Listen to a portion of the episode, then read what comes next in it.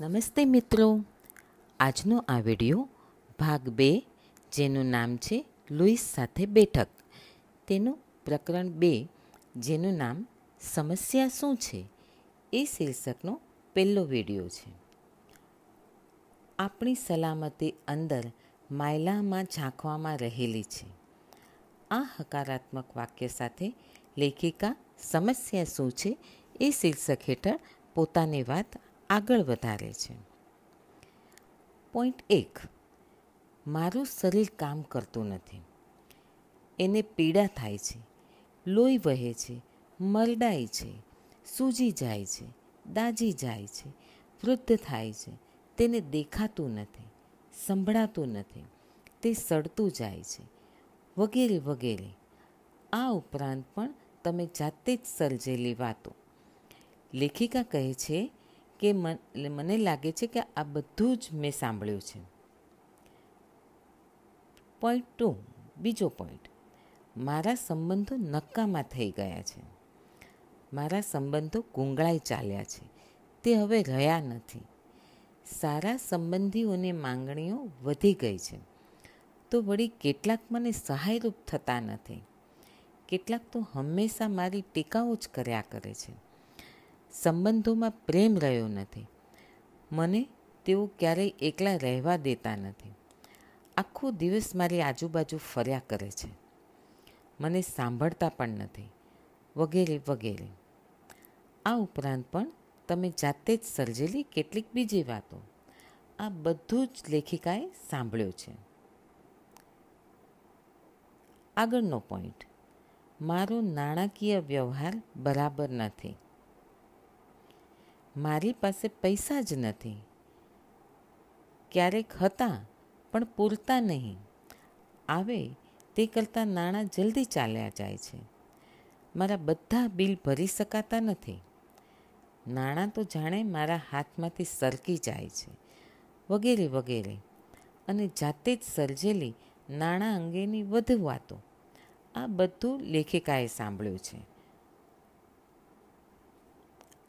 અને હવે પછીનો પોઈન્ટ મારું જીવન કામ કરતું બંધ થઈ ગયું છે. મારે જે કરવું હોય છે તે હું કરી શકતો નથી. હું કોઈને પણ ખુશ રાખી શકતો નથી. મારે શું કરવું જોઈએ તે હું જાણતો નથી. મારા પોતા માટે મારી પાસે સમય જ નથી. મારી ઈચ્છાઓ અધૂરી જ રહી જાય છે. હું તો આ બધું તેઓને ખુશ કરવા કરતો હોઉં છું. હું તો પગ લૂછણીયો છું. મારે જે કરવું છે તેની કોઈને ચિંતા નથી. મારામાં તો કોઈ આવડત જ નથી. હું કોઈ વાત સરખી રીતે કરી શકતો નથી. મારાથી હંમેશા ઢીલ જ થાય છે. વગેરે વગેરે. અને તમે જાતે જ જે વાતો ઊભી કરો છો તે આ બધું જ લેખિકાએ સાંભળ્યું છે. અને કદાચ તેનાથી પણ વધારે સાંભળ્યું છે. લેખિકા કહે છે કે, જ્યારે હું મારી પાસે આવતા દર્દીને પૂછું છું કે, ભાઈ, તમારા જીવનમાં શું ચાલી રહ્યું છે? કેમ છો? તો સામાન્ય રીતે મને ઉપર જણાવેલા જવાબો મળે છે અથવા તો આ બધા એક સામટા મળે છે. એ બધા એવું જણાવતા હોય છે કે, તેઓની સમસ્યા શું છે? પરંતુ લેખિકાને ખબર છે કે તેઓની આંતરિક વિચારસરણીની લઢણ આ રીતે ફરિયાદ બનીને બહાર આવતી હોય છે. આ આંતરિક વિચારસરણીની નીચે બીજી એક ઊંડી અને પાયાની લઢણ હોય છે, જે આ બધી ફરિયાદોનો મુખ્ય પાયો છે. લેખિકા જ્યારે કેટલાક પાયાના પ્રશ્નો પૂછે છે, ત્યારે તેઓ જે શબ્દો વાપરે છે તે લેખિકા શાંતિથી સાંભળે છે. લેખિકાના પ્રશ્નો આ પ્રમાણે હોય છે. તમારા જીવનમાં શું તકલીફ છે? તમારી તબિયત કેમ છે? જીવન નિર્વાહ માટે શું કરો છો? તમારું કામ તમને ગમે છે? તમારી નાણાકીય સ્થિતિ કેવી છે? તમે જેને પ્રેમ કરો છો એ તમને ચાહે છે? છેલ્લો પ્રેમ સંબંધ કેવી રીતે અંત પામ્યો હતો? એ પહેલાંનો પ્રેમ સંબંધ કેવી રીતે અંત પામ્યો હતો? તમારા બાળપણ વિશે મને ટૂંકમાં કહો. આ બધા પ્રશ્નો પૂછતી વખતે લેખિકા તેઓના શરીરના હલનચલનને, તેઓના મોઢાના ભાવોને બરાબર નિરખે છે. પણ મોટાભાગે તો લેખિકા તેઓ જે શબ્દો વાપરીને જવાબો આપે છે ને તેને બરાબર સાંભળે છે.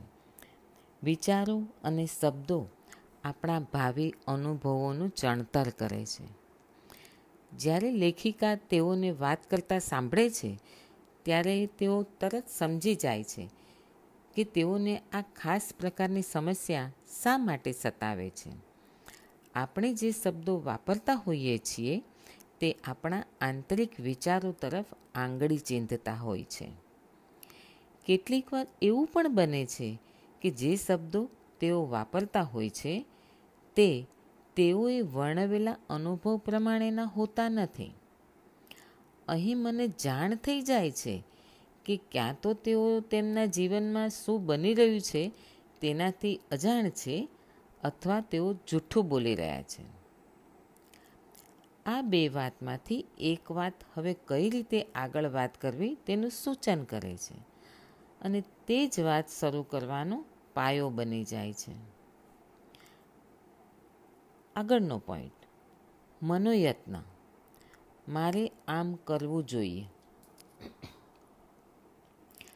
આ પછી લેખિકા તેમના દર્દીને પેડ અને પેન આપે છે અને કાગળના ઉપરના ભાગમાં મારે આમ કરવું જોઈએ એ પ્રમાણે લખવા માટે કહે છે. અને મારે આમ કરવું જોઈએ, તે વાક્યને તેઓ પાંચ કે છ વાક્યોમાં પૂરું કરવાનું કહે છે. કેટલાક લોકો આ યાદી શરૂ કરી શકતા જ નથી. તો કેટલા બસ લખ્યા જ કરે છે. તો પછી હું તેઓને મારે આમ કરવું જોઈએથી શરૂ થતા વાક્યો એક પછી એક વાંચી જવા કહું છું, એવું લેખિકા કહે છે. જેવા તેઓ પહેલું વાક્ય બોલે છે, એટલે લેખિકા પૂછે છે શા માટે? શા માટે તમારે આમ કરવું જોઈએ? જે જવાબો મળે છે તે રસપ્રદ અને માહિતીથી ભરપૂર હોય છે. જેમ કે, મારી માતાએ કહ્યું, મારે આમ કરવું જોઈએ. કારણ કે, મને ડર હતો કે હું તેમ નહીં કરી શકું. કારણ કે, મારે સંપૂર્ણ અને ચોક્કસ બનવું જોઈએ.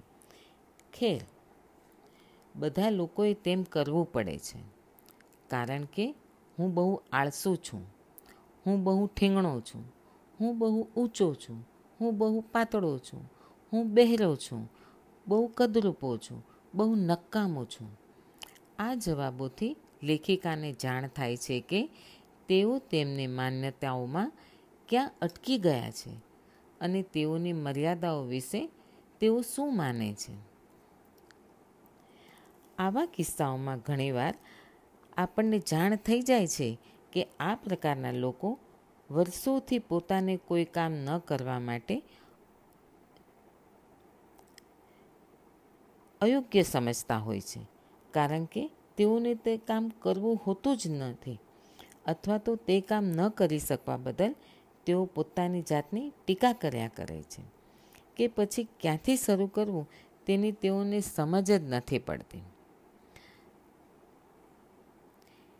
એવા કેટલાય લોકો તમને નજરે પડશે કે જેઓને તેમના મા બાપે ડેન્ટિસ્ટ કે શિક્ષક બનવા માટે કહ્યું હોય. અને ખરેખર તેઓને એ બંને કેરિયરમાં રસ જ ન હોય. આપણામાંથી ઘણા એવી લઘુતા ગ્રંથિથી પીડાતા હોય છે કે બીજા સગા સંબંધી જેવા હોશિયાર કે પૈસાવાળા કે વધુ સર્જનાત્મક કલાકાર તેઓ ન બની શક્યા. લેખિકા પૂછે છે કે, તમારા આ જોઈએ છે લિસ્ટમાં એવી કોઈ વાત છે કે જે તમે છોડી દો તો તમને રાહત થાય?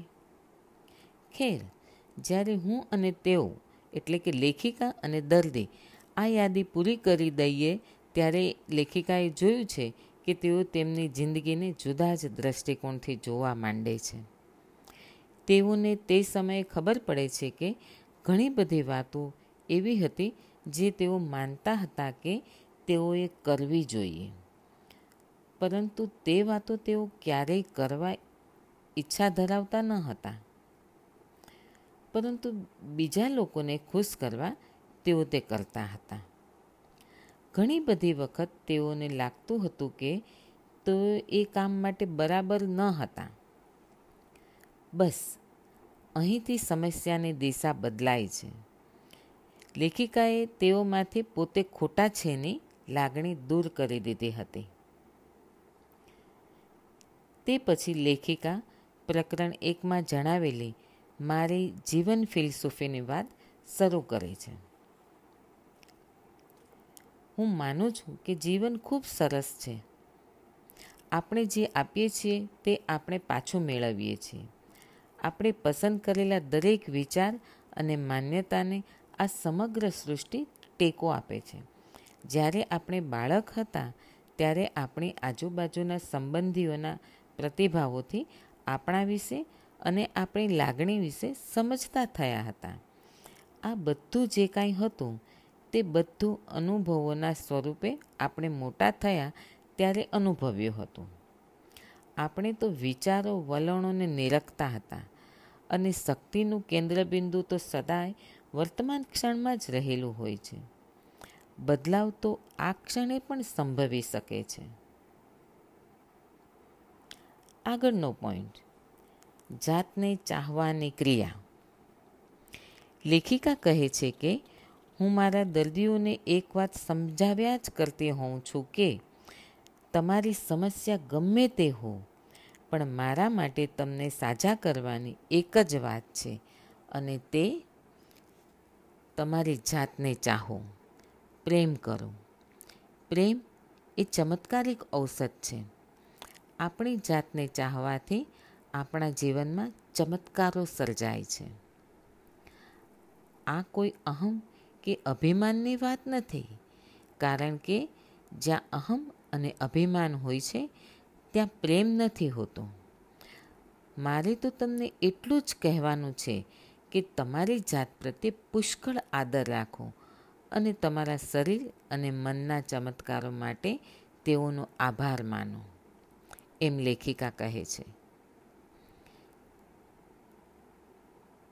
પ્રેમ લેખિકા માટે એટલી ઉચ્ચ કક્ષાની લાગણી છે જે લેખિકાના હૃદયને છલકાવી દે છે. પ્રેમ તો કોઈ પણ દિશામાં દોડીને પહોંચી શકે છે. હું પ્રેમને નીચે જણાવ્યા પ્રમાણે અનુભવી શકું છું, તેમ લેખિકા કહે છે. પ્રેમ તો જીવનની પોતાની પ્રક્રિયા છે. આપણે જીવન છીએ, તેનો આનંદ પ્રેમ આપે છે. ચારેય તરફ ફેલાયેલું સૌંદર્ય એ પ્રેમ છે.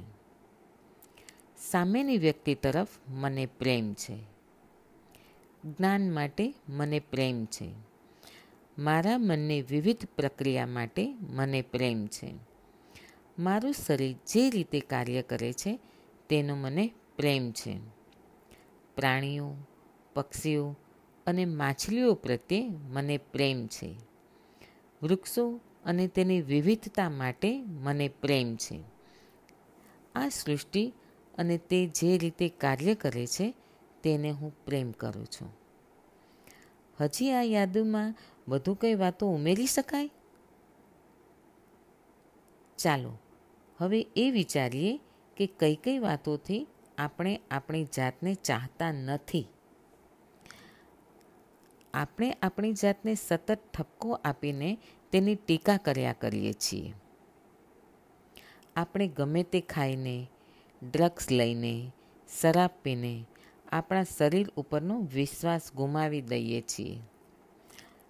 આપણે એવું માનતા થઈ જઈએ છીએ કે આપણે પ્રેમને લાયક નથી. આપણી સેવાઓ માટે આપણે યોગ્ય વળતર માંગવાનું ભૂલી જઈએ છીએ. આપણે અયોગ્ય વર્તન કરી આપણા શરીરને દુઃખ પહોંચાડીએ છીએ અને માંદું પાડી દઈએ છીએ. જે વાતથી આપણને ફાયદો થવાનો હોય છે, તેમાં ઢીલ કરીએ છીએ. આપણે અંધાધૂંધી અને અયોગ્ય વર્તનથી જીવીએ છીએ. આપણે દેવું કરી બોજો વધારીએ છીએ. આપણે એવા પ્રેમીઓ અને સાથીઓ પસંદ કરીએ છીએ, જે આપણને વામણા બનાવી દે. આ ઉપરાંત શું તમારી પાસે તમારા બીજા કારણો છે?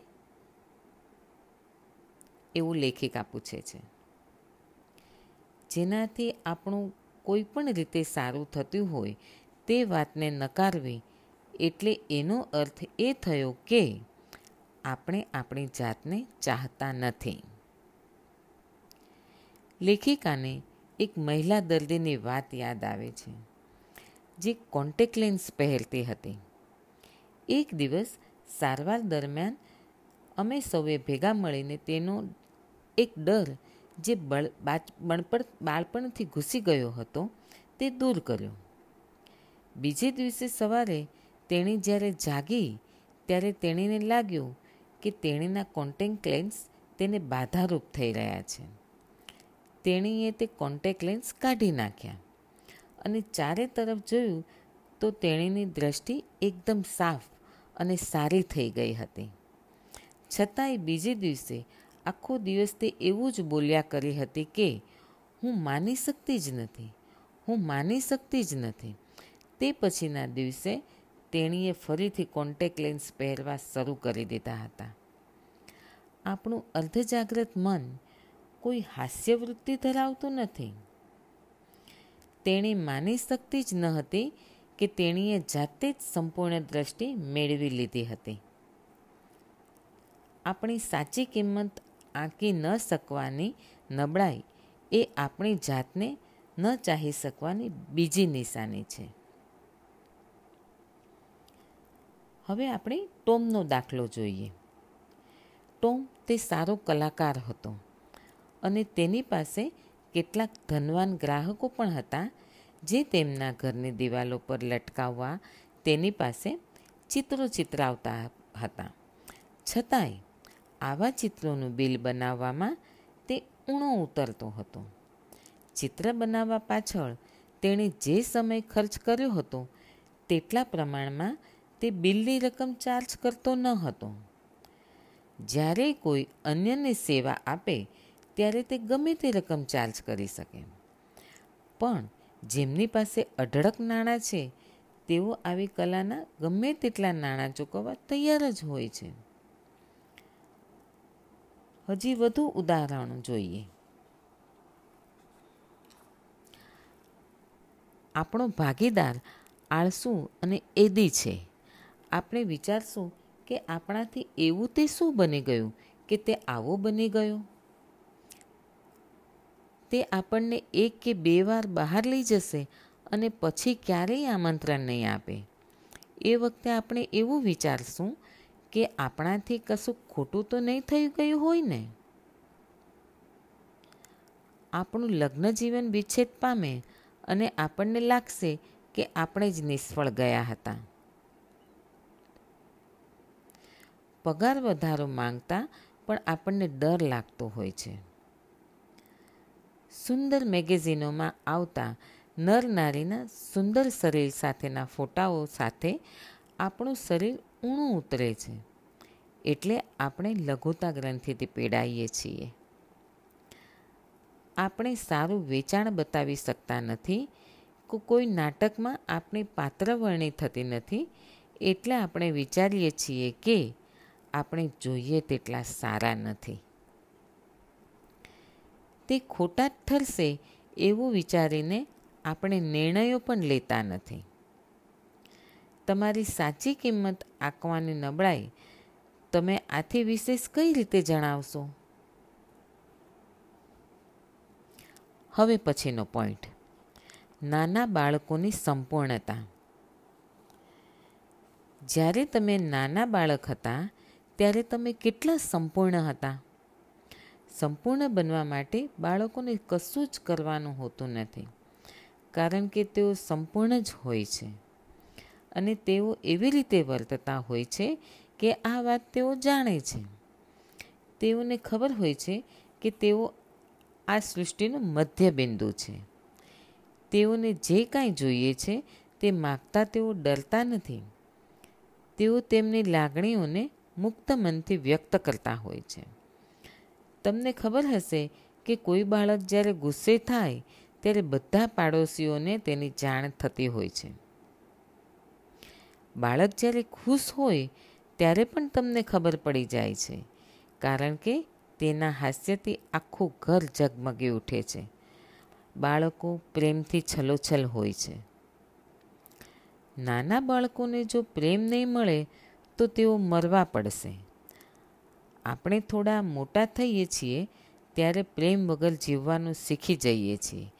પરંતુ બાળકો તેવી રીતે નહીં જીવી શકે. બીજું, બાળકો તેમના શરીરના દરેક અંગને ચાહતા હોય છે. કદરૂપ હોય તો પણ તેઓમાં ગજબની હિંમત હોય છે. આગળનો પોઈન્ટ તમે પણ તેવા જ હતા. આપણે સૌ તેવા જ હતા અને પછી આપણે આપણી આજુબાજુના મોટેરાઓને સાંભળવાનું શરૂ કર્યું હતું. જેઓ ડરને જાણતા થઈ ગયા હતા. અને ત્યાંથી શરૂ થયું કે આપણે આપણી ભવ્યતાને નકારવા માંડ્યા. લેખિકાના દર્દીઓ, જ્યારે તેમને ભાર દઈને કહેતા હોય છે કે તેઓ કેટલા ભયંકર છે અને ન ચાહી શકાય તેવા છે, ત્યારે એ વાત લેખિકા ક્યારેય માનતા નથી. લેખિકા કહે છે કે, મારું કામ તો તેઓને એ સમયગાળામાં લાવી દેવાનું હોય છે, જ્યારે તેઓ જાણતા હતા કે જાતને કેવી રીતે પ્રેમ કરી શકાય. આ સરસ વાત સાથે આજનો વીડિયો અહીં પૂરો થાય છે. હવે પછીનો વીડિયો સમસ્યા શું છે એ શીર્ષક હેઠળનો બીજો વીડિયો હશે. મિત્રો, આપને મારો આ વીડિયો ગમ્યો હોય તો તેને લાઈક અને તમારા મિત્રો સાથે શેર જરૂરથી કરજો. અને હા સબસ્ક્રાઈબ કરવાનું ભૂલતા નહીં. જેથી મારા આવનારા વિડીયોનું નોટિફિકેશન તમને તરત મળે. Thank you